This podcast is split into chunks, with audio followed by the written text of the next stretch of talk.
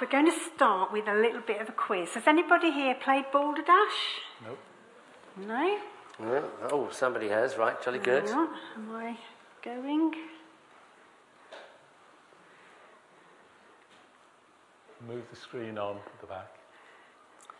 Oh, That's excellent. it. Super.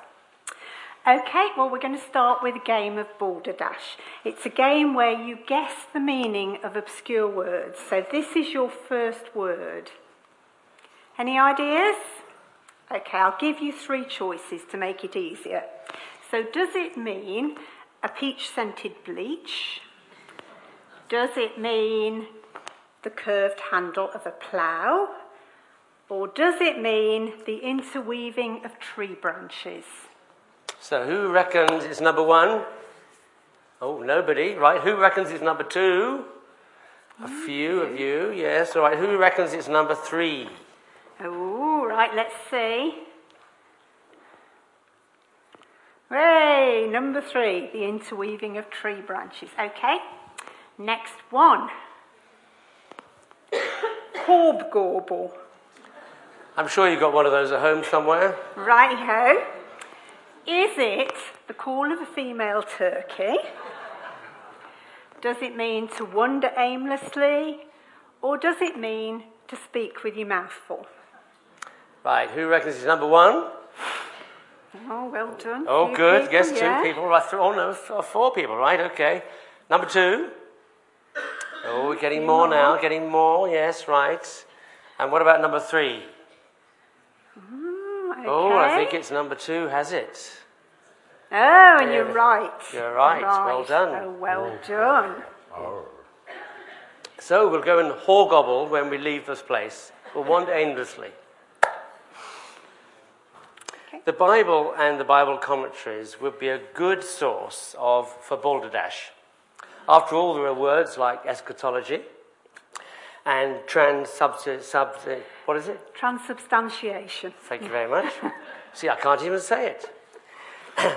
and, and they're not, these words aren't used in everyday conversation. Uh, And, well, at least I don't think it's not in our house, they're not anyway. Uh, the NIV title to our sermon gives us another word which is, is, could well be used in Balderdash Beatitudes.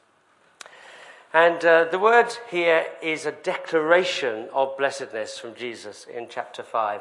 We'll make more sense of that word as we go on, but if we remember that the Beatitudes Jesus spoke of are how to be attitudes towards God, our neighbours, and our opponents. How to be attitudes towards God, our neighbours, and our opponents.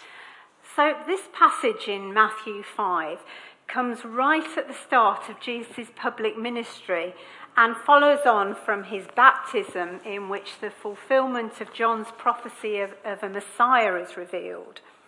Jesus went on from there to be tested by the devil in the wilderness, where we see Jesus deliberately choosing the way he will go about his ministry and rejecting the ways that are against his Father's will. And then last week, we heard about Jesus selecting his disciples and beginning their training. And that brings us to today's passage. And today, Jesus begins by sitting down. Now, rabbis would wander around doing their preaching in the temple. But each rabbi had their own little group of disciples, and when they seriously wanted to teach, they sat down and their disciples gathered around them. And this is what Jesus is doing at the start of this passage. The Sermon on the Mount, from which our passage comes, actually covers the whole of chapters 5 to 7. It's probably not just one sermon, but several put together by Matthew to demonstrate Jesus' teaching. Matthew's collected Jesus' sayings, collated them, and then put them together under various headings, which you see there in the Bible. And this first section is called the Beatitudes, which literally means blessedness. We're wonderfully blessed, as we were with that tin with the children. Through the Beatitudes and the whole of the Sermon on the Mount, Matthew sees Jesus as countercultural. He's drawing crowds, making an impact, and contrary to politicians, he doesn't tell them what they want to hear. Now, the sermon would have been delivered in Aramaic and in the present tense. In other words, the Beatitudes are not about blessings postponed to some future time, not nebulous prophecies of future bliss, but they're congratulations about what is. It exists here and now. Not something the Christian will enter into, but something we have entered. Praise God. And that's perhaps alluded to by Paul in Philippians 4 12 to 13, when he says, I know what it is to be in need, and I know what it is to have plenty. I have learned the secret of being content in any and every situation, whether well fed or hungry, whether living in plenty or in want. I can do all this through Christ who strengthens me. Paul had learned not to put a brave face on things, but maybe to enter into God's provision of need now, discovering the blessedness which can belong to each one of us, to every Christian. So we're going to go through those Beatitudes now, but we're going to add the world's take on them, perhaps. So, right at the beginning of that passage, Jesus says, Blessed are the poor in spirit, for theirs is the kingdom of heaven. But the world says, Blessed are the rich in material wealth, because they'll pull all the strings and they'll have all the nice things. Jesus says, Blessed are those who mourn, because they will be comforted.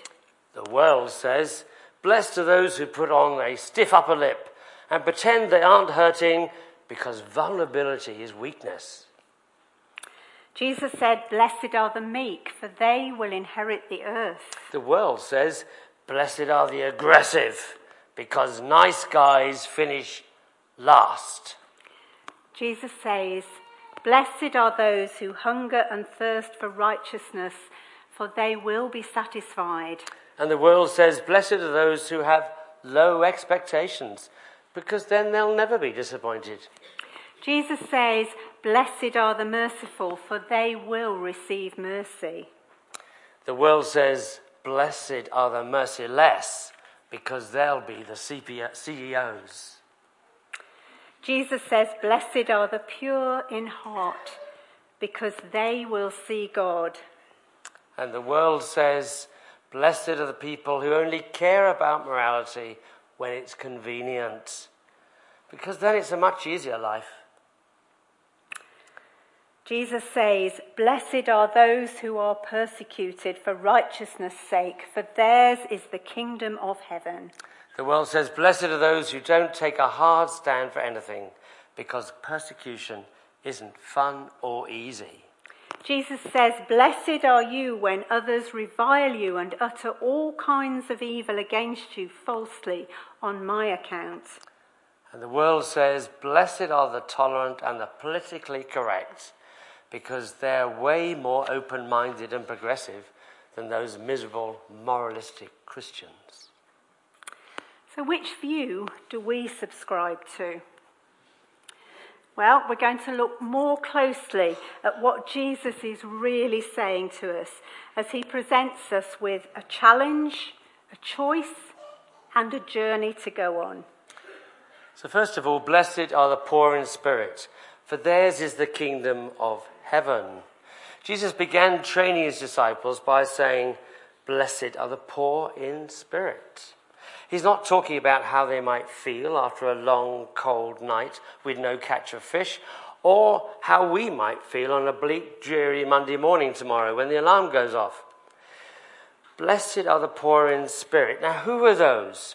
Well, people who recognize their utter helplessness and their own spiritual poverty as they come into God's presence, and then in return, receive blessing. This is the first step into the light of truth, Jesus is saying. It's the first step of recognizing our condition before God. To be poor in spirit is to be more than humble, it is like comparing myself to perfection of Jesus and accepting the truth. I, I, not only do not measure up, but I'm like a miserable beggar standing by a king.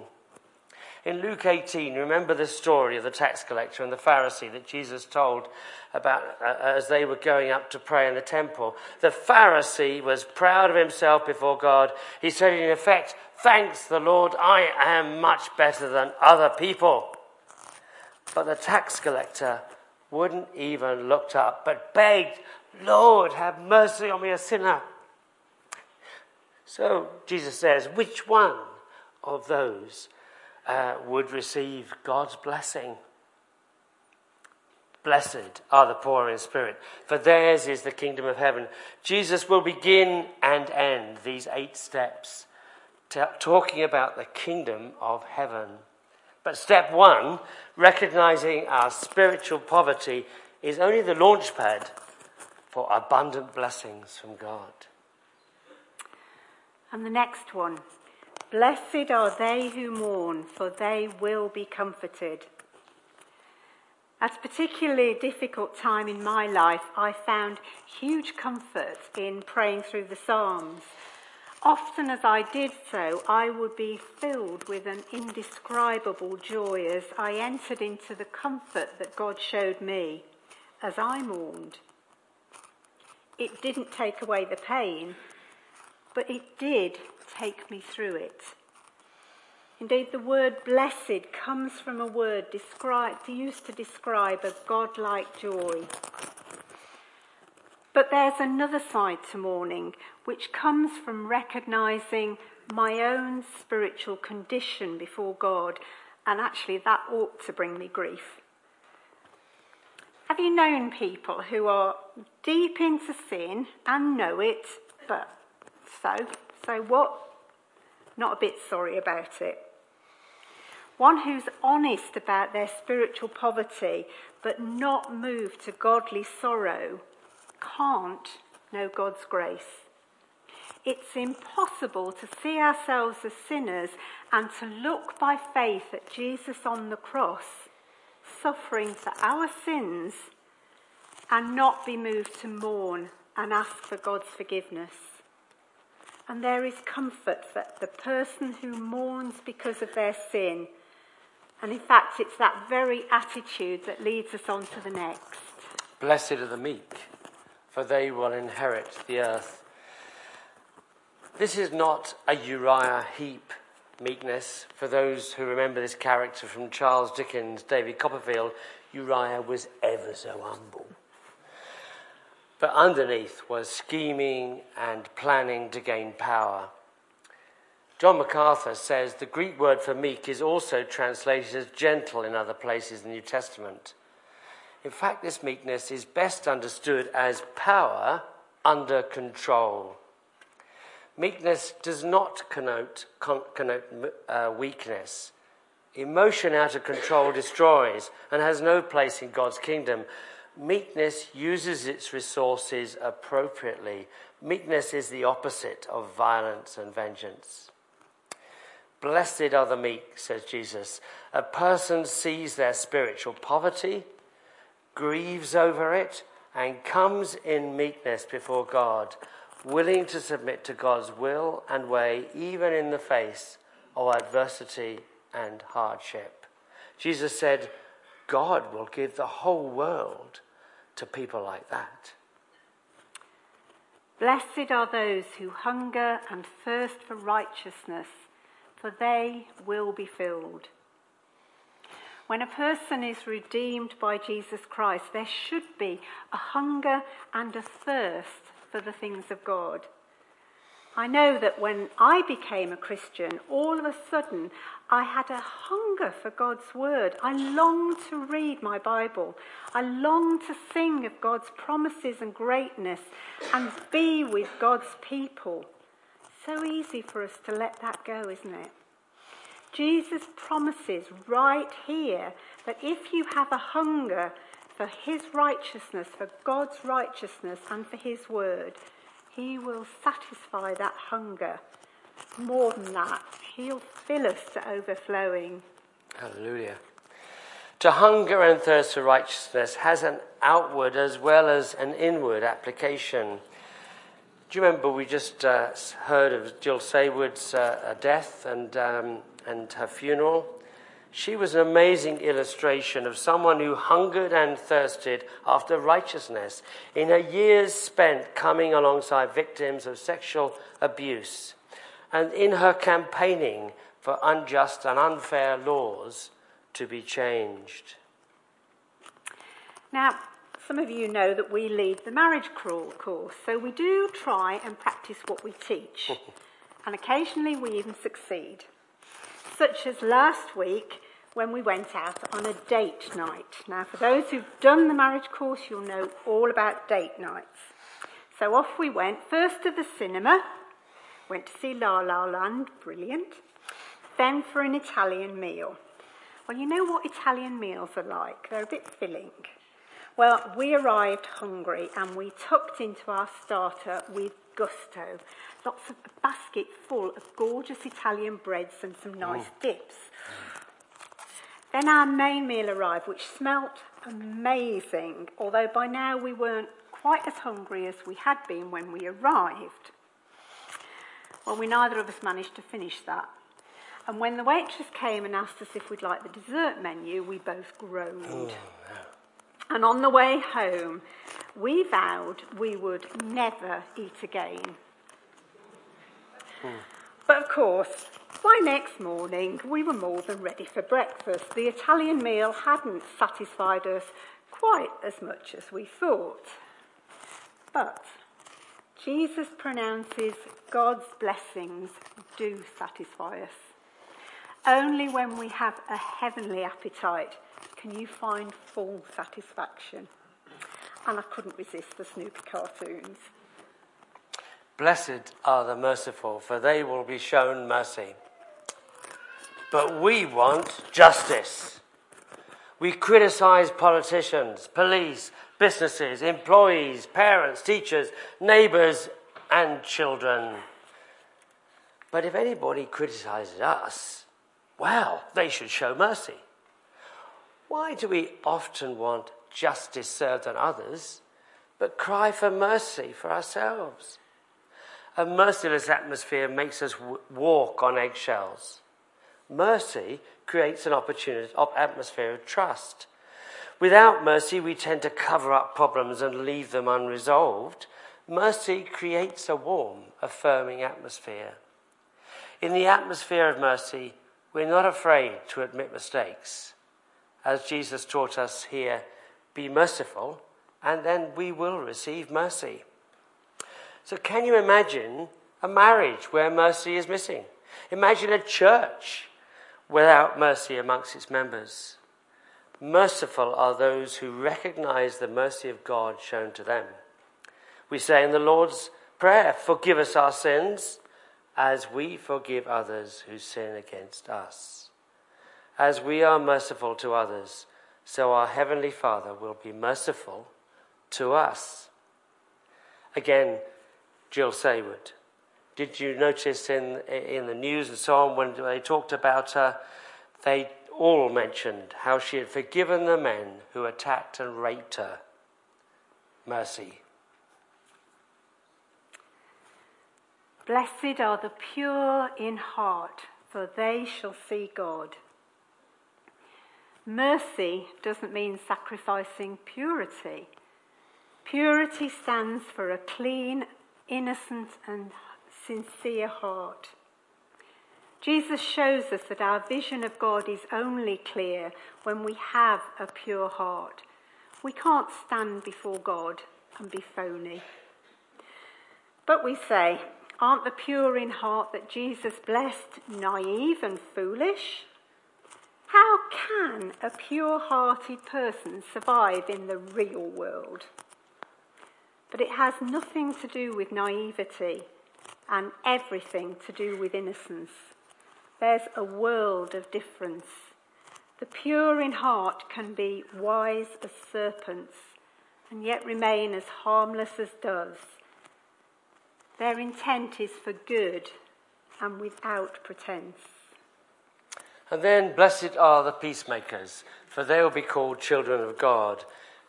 Jesus gives us peace. Peace I leave with you, he said in John 14. My peace I give to you. Then, peace is a fruit of the Spirit in Galatians. The Lord wants, wants us first to be filled with the blessings of peace and then pass it on to those who need it. By imitating God's love of humankind, the peacemakers become children of God. Notice Jesus doesn't say a peace lover, but a peacemaker. Now, we sometimes see peace as just an absence of conflict, and how often do so many of us try and avoid conflict? But peacemakers enter into the conflicts that darkness and sin bring into the lives of people. Peacemakers work to build God's peace there. Peacemakers build bridges in fractured relationships. Some people love to fight. They think it's exciting. Is not making peace a foolish waste of time and money? Well, it hasn't worked in the Middle East, where agitators on all sides ceaselessly instigate mayhem. Yet in Matthew 5, verse 9, Jesus calls the peacemakers blessed. Why? On our planet, there's no peace. But imagine a world where nobody tried to referee both the, the sides. It would descend into complete anarchy. Humanity exists in a constant state of hostility, animosity between people and God, between nations, between governments and their people, within churches and families. They're an ongoing fact of life. Peacemakers bring a sense of calm to a potentially escalating situation. Personal sacrifice as they stand in the gap.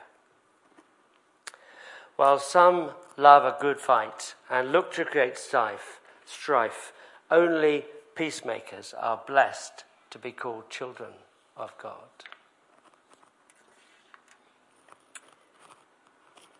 Blessed are those who are persecuted for the sake of righteousness, for theirs is the kingdom of heaven.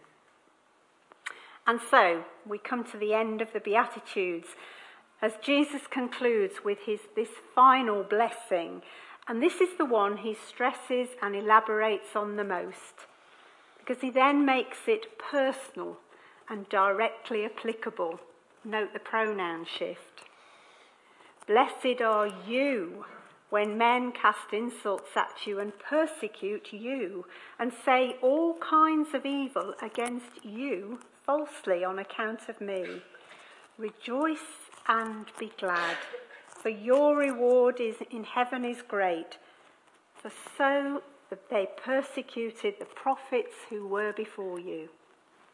So again, why did Jesus call the persecuted blessed?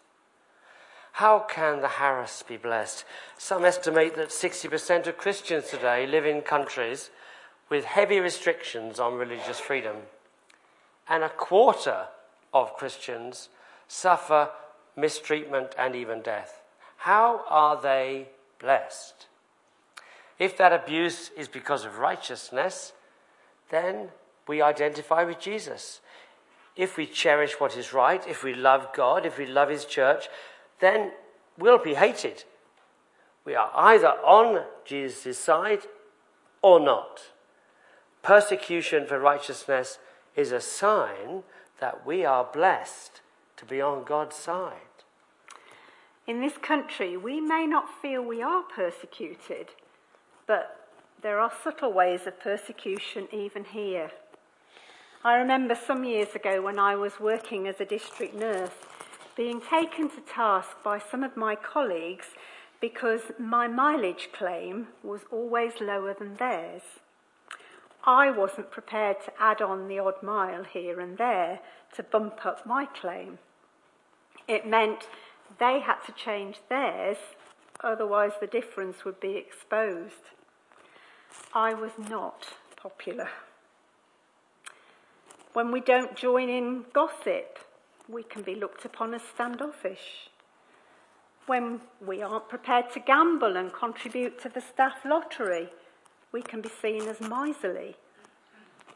Jesus said, Blessed are you who are persecuted for doing right. But that's not always easy, is it? But Jesus says, Rejoice and be glad. He was persecuted, insulted, and vilified for us. When we experience just a little of the same, maybe instead of a pity party, we should see it as a badge of honour. So, in conclusion, as we've looked together at the Beatitudes today, we hope and pray that you have seen them as, first of all, a challenge to draw us as individuals uh, uh, uh, and as a church deeper into the heart of God's will for us. And a choice that we can, each of us, deliberately make every day to seek God's will for us in our lives and in the way we live them rather than the lure of the, the world's way. And a journey where we can discover the joy of God's blessing in the midst of whatever the circumstances are, good or bad. These are the secrets of heavenly thinking, which take us to that place of blessing. And we'll finish with a reminder to us of all that what God wants us to, for, for all of us from the end of the reading, from that first reading we had in Matthew 6. Micah. In Micah. sorry, Micah. Uh, Micah 6. He has shown you, O mortal, what is good. And what does the Lord require of you?